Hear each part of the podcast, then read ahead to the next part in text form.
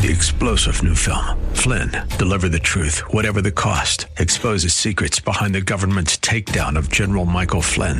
Flynn knew what the intel world had been up to. He ordered the first audit of the use of contractors. This set off alarm bells. He told the truth. He was the most dangerous person for Donald Trump to hire. They had to get rid of Flynn.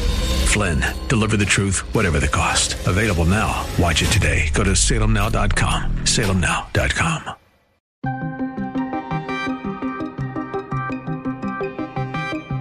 Ukrainian President Zelensky says the West is all talk. We're very disappointed. The White House scrambles to walk back comments from President Biden. For God's sake, this man cannot remain in power. The ruble tumbles. We've got to throw everything that we possibly can at Russia. This is the Daybreak Insider Podcast, your first look at today's top stories for Monday, March 28th. I'm Jim Bartow. The latest on the war in Ukraine. Ukraine's President Volodymyr Zelensky continued his plea for fighter jets from the West after Russia struck an oil depot in Lviv and a nuclear facility in Kharkiv. This comes amid reports that Russian President Vladimir Putin is beginning to realize that he cannot take Ukraine as a whole. Brigadier General Kirylo Budanov, the head of Ukraine's Defense Intelligence Agency, has assessed that Putin is focusing his efforts on the south and east, leading some to believe that Putin seeks to break up Ukraine in a North and South Korea style scenario. Garry Kasparov, chess grandmaster and political activist, joined CNN's newsroom to discuss what he believes will come next from the Russian president. The generals who are running the operation, they somehow convinced uh, Putin that uh, his plans to take the entire uh, uh, Ukraine left of the Dnieper River, including Kiev. Uh, this was a fantasy. Kasparov says that while Russian troops are trying to focus on smaller targets, he still believes that their chances of success are slim. I think Russians now are trying to uh, fortify their positions near Kiev. Uh, and they'll try to uh, cut uh, most of the east uh, Ukraine uh, from Kharkiv all the way down south to, to Kherson and to claim a victory. It's it's a realistic plan from their perspective. I still think they'll fail, but now it's far more realistic than trying to attack Ukraine uh, by entire perimeter. Kasparov goes on to say that the war is going so badly for Russia they're looking for a way out. The latest reports uh, by Russian generals, their, their briefings, indicate that um, uh, the operation now in the hands of those who are trying to um, salvage what they can and to give Putin at least uh, some uh, political cover uh, to claim victory. The chess master also says that Ukrainian President Zelensky is desperate to stop the war. The Ukrainians made it very clear. They want to stop the war. Uh, and they were even willing to to uh, return to the demarcation line of February 24th, prior to Russian, the latest stage of Russian invasion, though they, they would never recognize Russia's uh, sovereignty over east part of Donbass and, and, and Crimea. President Zelensky said that he would he would be willing to make these compromises. Kasparov believes that the West should also intensify sanctions. Declare that sanctions that are crippling Russian economy will stay until Russia clears the entire Ukrainian territory, Crimea included. Turning to Ukrainian President Volodymyr Zelensky, who expressed dissatisfaction with Western leaders and their bold words during the NATO summit, hinting they should have 1% of the courage that the men fighting in Mariupol have. Сполучених Штатів Америки. До них приєднався і президент США Джо Байден. Як мені доповіли переговори, стосувалися зокрема і цих життєво важливих інтересів, про які я зазначив вище. NBC's chief foreign correspondent Richard Engel explains. Well, I don't think President Zelensky was overly impressed. President Zelensky spoke this morning and effectively accused Western leaders. He didn't mention President Biden by name of being all talk. And I'll read you uh, just a, a, a translation of, of his comments from a short while ago. He was talking about Mariupol, a city which is surrounded. It has been under attack, yet it is still not collapsed. Engel goes on to read Zelensky's statement. And he said, I've spoken to the defenders of Mariupol. I'm in constant contact with them. Their determination, heroism, and firmness are astonishing. And then he went on to say, if only those who have been thinking for 31 days on how to hand over dozens of jets and tanks had 1% of their courage. So he's saying that that meeting in NATO, which promised a lot of support, right. still isn't yielding the kind of results that Ukrainians want. Andrei Yermak, Zelensky's chief of staff, echoed the Ukrainian president's sentiment. We're very disappointed, if I'm honest. We would expect more bravery, expected some less, some bold decisions. The alliance is taking decisions as if they're no war. Representatives from Russia and Ukraine will meet this week for another round of talks aimed at ending the war. The talks are scheduled for today in Turkey. Meanwhile, President Biden made waves during his speech in Warsaw, Poland. Ukraine will never be a victory for Russia, for free people refused to live in a world of hopelessness and darkness. We will have a different future, a brighter future, rooted in democracy and principle, hope and light of decency and dignity, of freedom and possibilities. For God's sake, this man cannot remain. Immediately following the president's comments, the White House issued a statement saying that, quote, the president's point was that Putin cannot be allowed to exercise power over his neighbors or the region.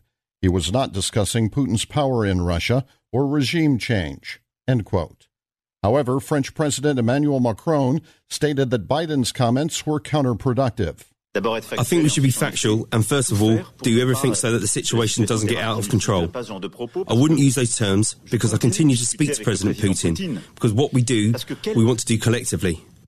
We want to stop the war that Russia launched in Ukraine without waging war and without escalation. Michael Morell, the former deputy director of the CIA under President Obama, joined Face the Nation to discuss his thoughts on President Biden's comments. So I think um, his comment that Putin um, had to go was an unforced error.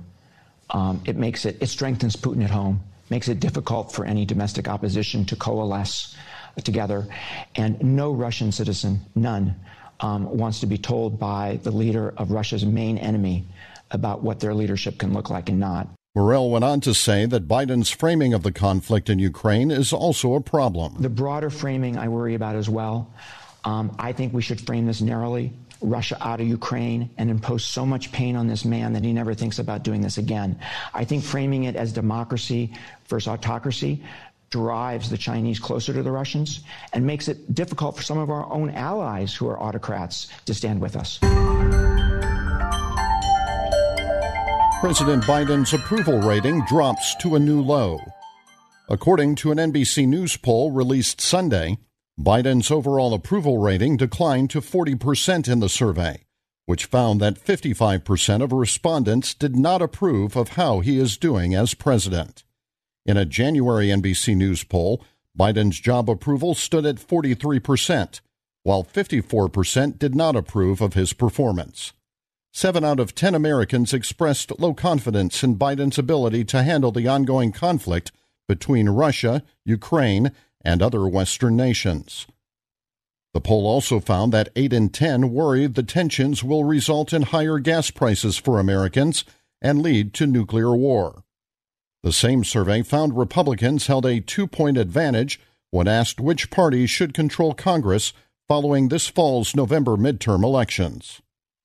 Philip Wegmann, the White House reporter for Real Clear Politics, says that Americans are just generally unhappy with the direction of the country. And we see in the polling uh, that there's not a lot of discrimination when it comes to particular issues. Instead, uh, taken as a whole, people are, are generally pessimistic about the direction of the country. Julia Manchester, a political reporter for The Hill, says that inflation has a lot to do with Biden's low polling. The crux of a lot of the frustration among Americans is that it's simply expensive as things open up to, you know, for example, rent a home, buy a home, or even um, travel somewhere, or at least it's going to get expensive to travel somewhere. So it's it's difficult, I think, right now when it comes to pricing, and that's going to potentially reflect at the ballot box.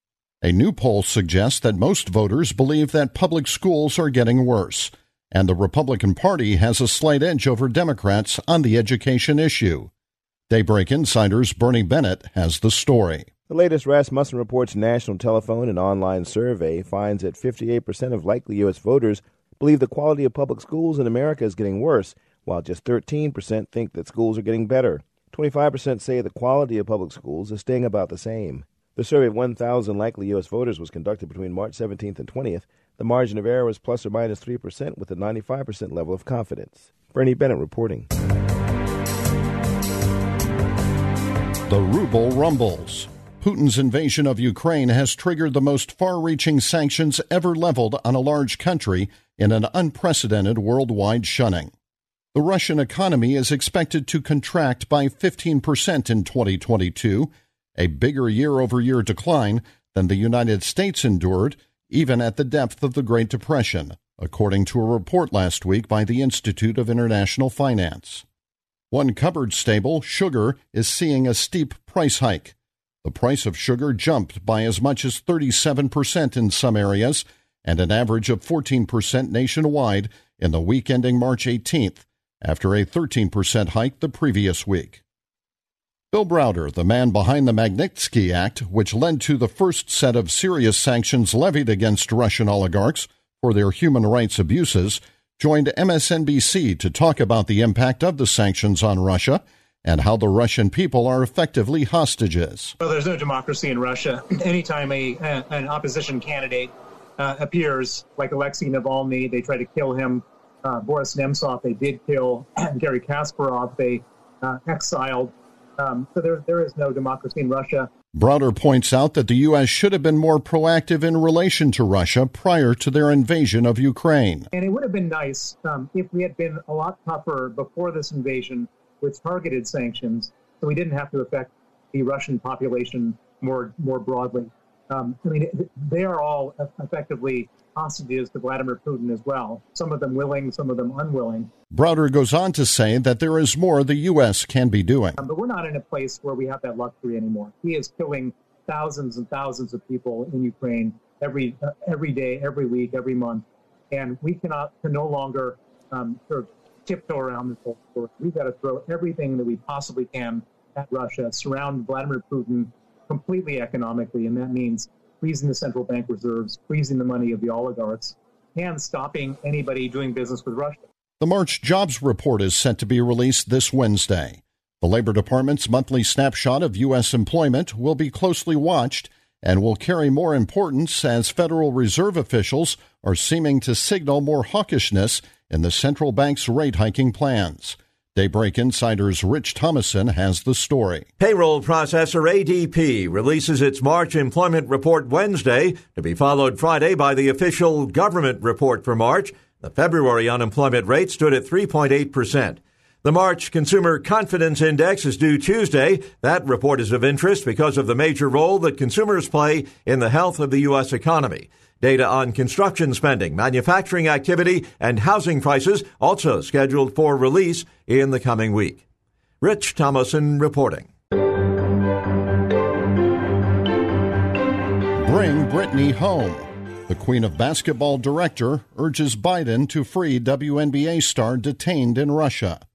Director Ben Proudfoot urged President Joe Biden to free Brittney Griner, the WNBA All Star currently detained in Russia during his Oscars acceptance speech. One last thing President Biden, bring Brittney Griner home.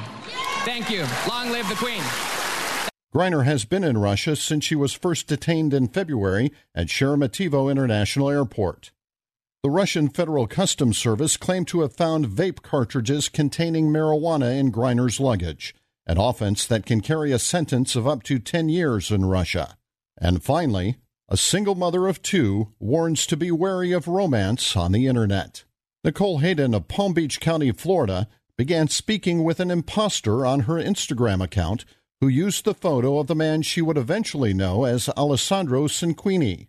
The man, calling himself Marcus, started off friendly but soon became overtly romantic. I immediately knew something was wrong. When Nicole blocked him, Marcus began demanding $6,500 and started threatening me and threatening, you know, that they were going to find me and they were going to find my kids. A short time later, she met Alessandro Cinquini, a veteran officer with Carnival Cruise Line who had the same face as Marcus. When I started messaging with Alex and he said to can we video chat? I was like, okay, this guy's making sure that I'm actually not a catfisher. Cinquini has received messages from women everywhere telling him his photograph is linked to names like Thomas Riley, Alex, and of course, Marcus.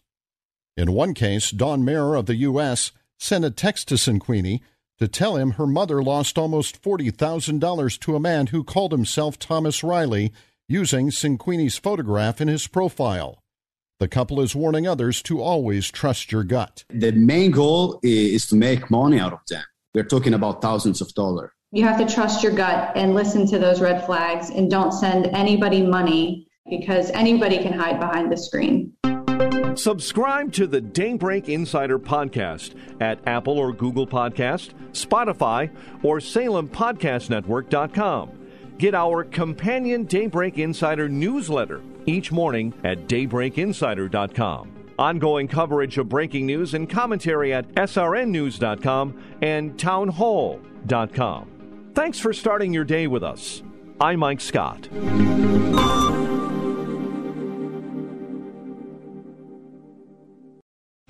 Three star general Michael J. Flynn, head of the Pentagon Intelligence Agency, knew all the government's dirty secrets. He was one of the most respected generals in the military. Flynn knew what the intel world had been up to, he understood its funding. He ordered the first audit of the use of contractors. This set off alarm bells.